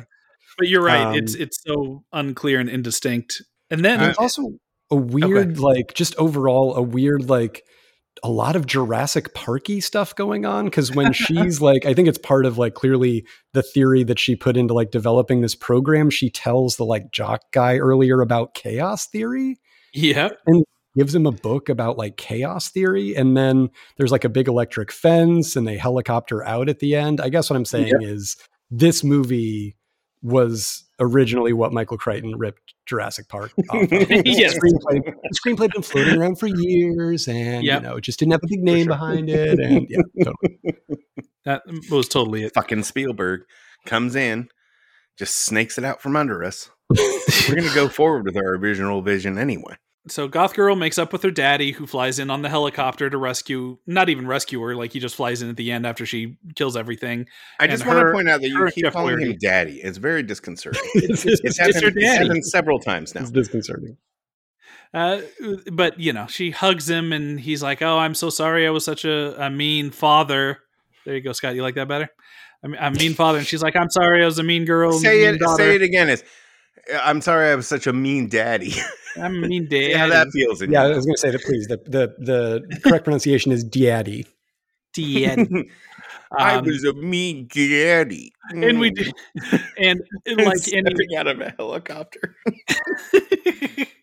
and we get a coda of course where she's off to college and she's kind of laying on a on the ground on like a little picnic as you do and uh and, and is on the phone talking and we get a slow push into her palm pilot which is open and it says on the palm pilot you've been mangled and that's letting us know that uh that the mangler virus did get out. We got it got beamed out before Yeah, that actually, I think for the first time now, after having watched the movie 1.5 times, that finally makes sense to me now why they have, because Lance Henriksen, Henriksen establishes that they all have Palm pilots, which yes for anybody younger than like 35 was a sort of like pre iPhone, like it wasn't actually a phone, it was just purely a like quote unquote digital assistant that you would have Mhm. that would sort of like basically you could just do your like calendar in it. And I don't know. I'm talking like I had one. I'm young. I'm young. I had a Um, Blackjack 2, which was basically I fucking loved it. It's still like one of my favorite phones that I've ever had. You know, I'm like an iPhone guy now, and I've had one of those for a decade or more. But before I had that, I had a Blackjack 2, and it was fucking awesome. Blackjack uh, two wouldn't squad any- sound off in the comments. BJ2, what what? BJ two hive. Daddy. BJ2 Hive activate. Um, but uh, uh, This explains Uh, it would- it would be uh, screen ridiculous. Blackjack Daddy. if I Blackjack Daddy. I I killed my blackjack too. I had it in the pocket of a hoodie, and I took a leak at a Taco Bueno somewhere in Dallas, and it uh, went into the toilet, and that was the end of the blackjack too. And that's when I upgraded to the iPhone, and uh, I've just been there ever since. But my point being that if you saw a blackjack two in 2022, you would be you would laugh your ass off. It's it's it was roughly the size of a VCR and it had like a big wheel on it that you would like use your thumb on uh And like a not- little Not in any way piss resistant. yeah not not not great. But i loved having that phone and it was like the step up from i think i had a nokia before that or like a Razr phone or some shit. Mhm. oh god. Our phone histories are embarrassing. Dc what's the most embarrassing phone you've ever had Um, I didn't have a cell phone until college, so I didn't get like a terrible, like giant Zach Morris brick phone ever. I think I had like a Hmm. small Nokia, like you could play Snake on it, little like blue. Mhm. Um, you know, like something that now you would watch them just sort of like say, like, yeah, the the the re up is here, whatever, on the wire, and then drop into a gutter. Um, but uh, but yeah, I, I remember really liking it. I think there's just something about your first phone. I felt like I could totally cruise on like T9 texting. I got really good at it. You know, like there is Mhm. something about it where you're just like, man, that thing and me, we had so many adventures. Yeah, I remember an early cell phone I had. It was a Nokia. It had Snake on it, you know, and that like Mhm, colorless screen, that like Mhm. matrixy almost uh, like matrix with all the color drained out of it screen.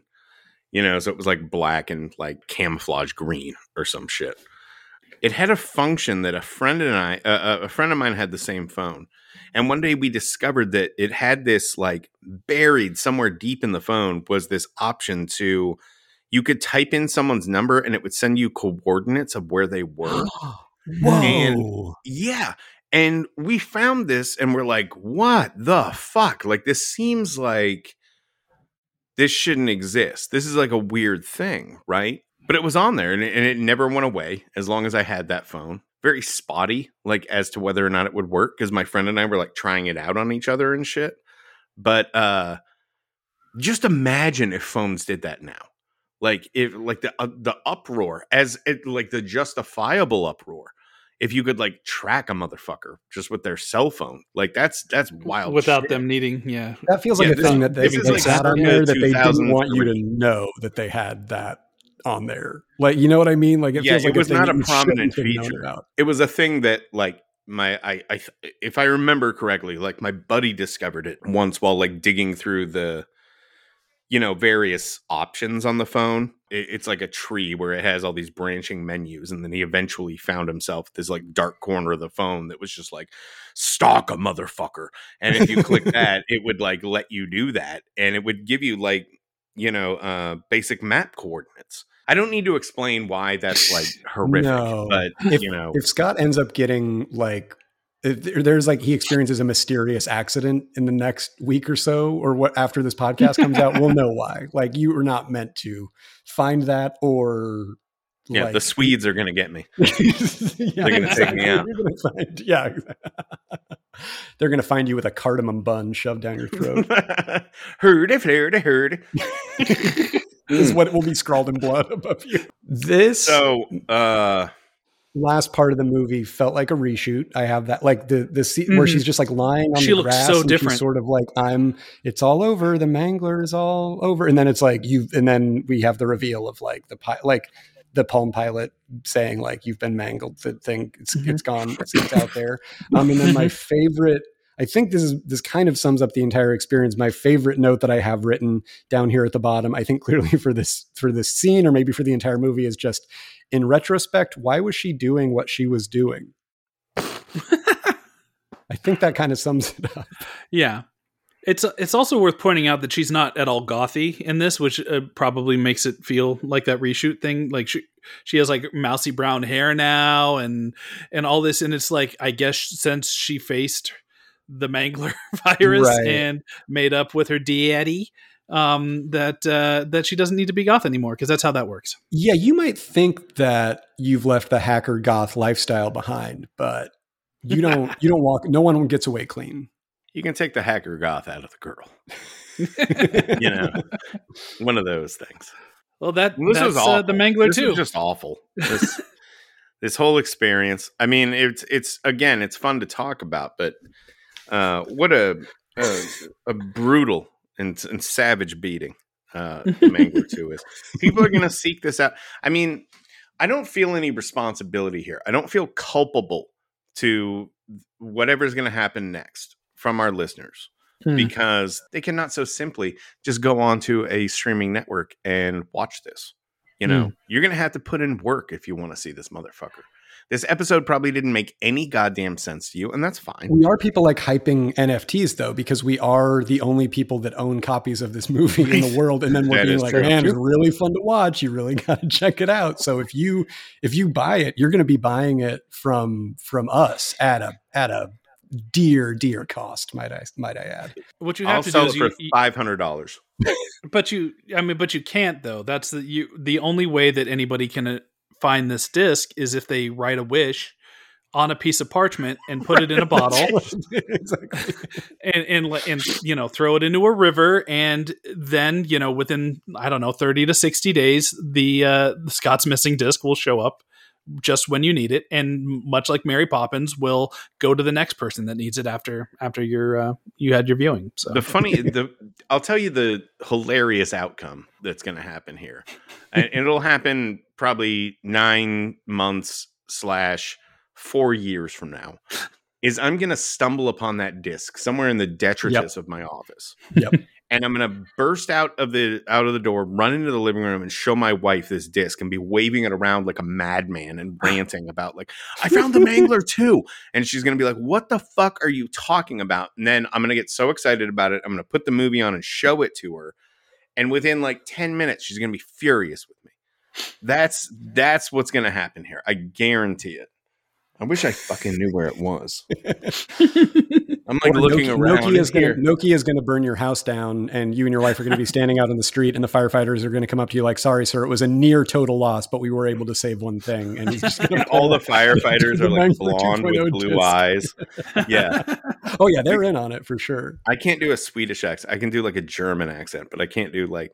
But the the Swedes would be like, "We could not recover anything from your house." and meanwhile, they got the gold in their backpack. That's how that'll go. Um, there is just to tease our next Mangler meeting. Please, there is another Mangler. You know, as I touched on before, uh, it's called the Mangler Reborn. It looks very upsetting. Um, but I have a digital copy of this that I can send uh, to either one of you. That's Uh, another meme that I need is Yoda looking up at the sky on Dagobah and saying, "There is another Mangler." I can put that one together for you very easily. Um, like just while we're on the line, let me let me take a. I don't know anything. Do y'all know anything anything about No the. Mangler I don't. Reborn? I don't. I think I probably looked it up after I watched this one, and I've now forg since forgotten everything. Uh, Alright. while while you're looking it up, uh, I since I have uh, the Mangler two pulled up on my IMDb Pro, I do want to mention that this movie is is up ten thousand seven hundred and twenty two from last month uh, in terms of the movie meter rating. Wait, why? I don't know. It was just That's- down we're- that. We're, it's it's up five thousand six hundred and eighty one from last week. Well, That I is did King look it Cast up bump. literally today. I think is it just Even from nobody each knows of us it. looking it up before this episode because I did look Well, it up. we once looked it up. about it too. We so did. maybe. Maybe, yeah. I mean, comparatively speaking, like five thousand spots in line. Those are uh, like all five thousand of of those are probably like one instance of someone searching. You know what I'm saying? So Yep. it, so it's like, you know, three people probably looked this up after they saw us tweeting about it. Now it's like skyrocketing to the top of the charts. Uh, it is rocking a 2.5 out of 10 stars, and the most popular demographic for this movie, rating it at 3.1 stars, which is the highest out of all of the aggregated ratings, or 45 plus uh, year old members. Okay, here's what I can tell you about the Mangler Reborn. Just a little tease. I don't want to, you know, I don't want to spoil anything for for the Hmm. Are the. Banana Brothers back? The banana. Bro- no, this is Lionsgate. The Banana Brothers are sort of the like the broccoli, what broccoli, the Broccoli's are to like the Bond movies, where it's just sort of like it's in the family. They're the shepherds of the franchise. They make sure that you know certain aspects of the Mangler are being carried forward in its various incarnations. We're looking at the Banana Brothers. We're looking for a new director now, but we need someone that'll honor the legacy of the the Mangler franchise. Here we go. The movie takes place after the events in the first film and follows Hadley, a repairman that repurchases the possessed machine from the first movie and becomes obsessed with the machine. This is Wikipedia. That's why it's written that way. Hadley awakens the machine. Jesus, repeated word with his blood, and after Who being this, a machine? by it, is forced to feed it new blood to stop his corpse from rotting. Folks, we got a banger on our hands here with Mangler Reborn. We're taking oh. it back to the roots, first of all. I also like that they've they they like finally figured out how to justify that things are going into the mangler other than like people just keep tripping because they didn't even figure that out in the first one where they're like, the machine's haunted but just like don't go near it like i don't know what to tell Right. you Stay out of the building, motherfucker. exactly Yeah. Well, we have we have that to look forward to uh, Uh, during year four of the right. pandemic. Uh, that'll be great. Um, which you know, as we noted earlier, DC condones the ongoing pandemic and loves it. Um, but is there anything we want to add here at the end? Is there anything about the Mangler two we did not discuss? Oh my goodness. oh Um, no, I think we covered it. Yeah. scrolling back here through my notes there's a pt cruiser at the beginning to make it feel like 2000s um oh yeah i love um at one point again and just the like weird just like all teens talking in movies always sounds fake but this like it takes it to a new level with you know when teens they'll be like the parentals or the whatever in this movie Right. somebody says the parental dna strands Jesus. Again, I guess that's another like Jurassic Park thing or something. Uh, bu- bu- bu- bu- Oh yeah, I just remembered watching it today. Again, the um the character Will, who's like one of the comic relief uh characters who they make way too, but they underline way too many times that he's black and in a way that feels weird and patronizing and racist. He's like, did you know that if you eat somebody's eyeballs, you get to see everything that they've ever seen? Hmm. And then That's true. That's and then they're like, "Where do you come up with this stuff?" And he says, "Do you ever read the fine print on car leases?" Just more things to sell What you on the, the movie. yeah, My, del- um, my my reaction was delayed on that because I was just staring into the middle distance, sort of absorbing it. um, at one point, somebody said, "Like, I think it's the bikini clad girl says to the, I think it's like the stoner guy that wasn't funny, Corey." Which just if you ever need to like reconstitute the entire teen and or horror movie genre from a single line, just use that wasn't funny. Corey. 'cause it could be in literally any teen or horror movie ever made. Um, that's it. I think we covered everything else. That's oh, at one point at the end, the song that's playing over like when she's like descending into the depths of like techno hell at the middle of the school, I think is just like a ripoff of Dragula by Rob Zombie. It sounds exactly the same. I think Okay, Rob Zombie might very interesting. find something actionable here. Um, and Dragula is is sort of a spirit animal of the Kingcast. Uh, a, a- Oh, a lovely tune, you know. um, um, in fact, ye- we we used it just last week. We had to record mid roll ads for the first time, Mhm. Mhm. and uh, Eric and I had a very long conversation about what the sound should be that would introduce the break the, and the, and the coming out of the intro ads. We wanted to use the baseball noise, the da-da-da-da-da-da, charge, you know that that Mhm, noise that we usually use on the show. But uh, Eric accidentally erased it from our soundboard and Yep. painted it into a corner. We had no choice but to use the intro an intro to the chorus from Dragula, um, and we were worried that it might be a little a little too aggressive for our listeners. but I'm going to tell you what, baby, all I've heard is really excited people. Mm-hmm. You know, they They like they love they Yeah. love the Dragula sound. Can you imagine if you were a just imagine being at a party in general, but you're at a party, it's like 1 a.m. or something like t- today, this year of our Lord 2022, and somebody just drops Dragula, like how insane that party would go. Can you imagine? Dude, they would lose their fucking minds. Dragula slams. Oh my Yeah. gosh. It slams Yeah. in the back of a Dragula. exactly. Yeah, there you go. Um, oh, also, they when they had that gate crash that the chauffeur crashes through the electric fence, they were clearly Mm-hmm. like so excited about th- this like day of stunt work that they show you the it, they show it to you multiple times. Right. It's Like- like, a Jackie Chan stunt. Yes, Yeah. exactly. They literally it like plays like five times from different angles. Uh-huh. Yeah. That's what I got. and and it, it doesn't fully blast through the uh the gate by the way it just kind of Right. like it goes through about halfway and so half the car is into the property and the gate's like laying on top of the car but it like so it goes through like kind of fast at first and then like slows to a, a, a stop it, it looks like you, you just want it to be to blast through the whole thing that's what you expect in action movies and uh, it doesn't really happen but that's this movie in a nutshell Yeah. you, you expect it to kind of go all the way and it's just like eh here you go I see a scene enough. like that. I want the car to burn through the witches, uh, dig through the ditches, mm-hmm and then slam in the into directly into the electric fence. Yes, absolutely. All right. So This meeting of the Mangler Gang has been very successful, I think. yes, I, I believe so. We've been we've only discussed this movie for twice its actual length.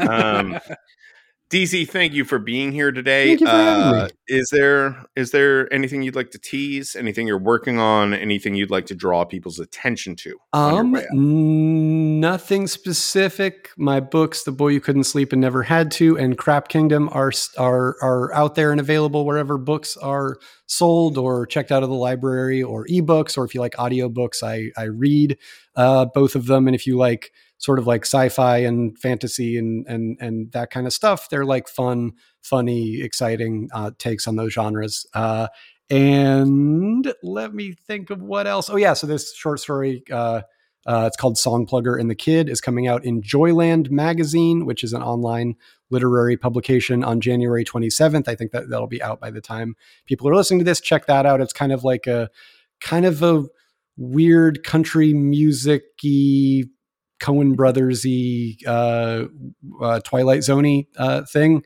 and it's short and it's free, and that's it. Very well. Well, we look forward to checking that out, and we look forward. We kind of look forward to having you back for the Mangler Reborn. Um, but you're Well, wincing as you say it because you know you're gonna have to watch sp- another we're- Mangler movie. We're, we're Just- dealing these out at once per year, giving everyone all the Mangler runway they need to prepare for the next one. Uh, Just But, to uh, what what your appetites on that? The budget on uh, Mangler Two was a huge four million dollars, way more than I would have thought. Looking I'm at the movie, stunned by that. the budget for the Mangler Reborn two hundred thousand dollars. So this is going to be it's stripped down. a miracle. They're going. Oh they're stripping God. it down. That's I like that. They're going to be. It's, Yeah. it's hungry. That movie's going to be hungry. You know, It's just the going to bare have essentials. They're not showing up to. even. They're not showing up to set in limousines. No, they're freaking taking the bus, and then they're, They're happy to be putting there. in the I love work it. Exactly. Is what they're doing. They're, They're showing gonna- up on bicycles and whatnot. they're, they're going to have to have like filmed it with a 2005 web camera or something with that budget. from from It's gonna be hey, crazy. hey, can we borrow one of the cameras from Mangler Two to shoot Mangler Three? we want to maintain that feel. Uh-huh. oh Uh, boy. Well, thank you for being here today. Uh, this was a delight, and um, you know we will reconnoiter at some point in the future uh, to finish out this uh, the most triumphant trilogy in in Stephen King's filmography. Well said, Scott. Many thanks to DC Pierson for returning to to the mangled waters once again. I can't believe that one that there are three of these fucking movies, and Yes, uh, and that we have now committed to covering all of them. I, we're hell, we're two thirds of the way through it. Might as well finish it out, right? I got a feeling the next one's gonna be really bad, dude. You think it can be worse than this one? I don't know. I've seen pictures from it. I've never seen it, but I've seen pictures and they're very troubling. Right. Well, It looks uh, extremely low rent, is how I would describe it. Oh boy. Well, thankfully, it's going to be a minute before we subject ourselves to that.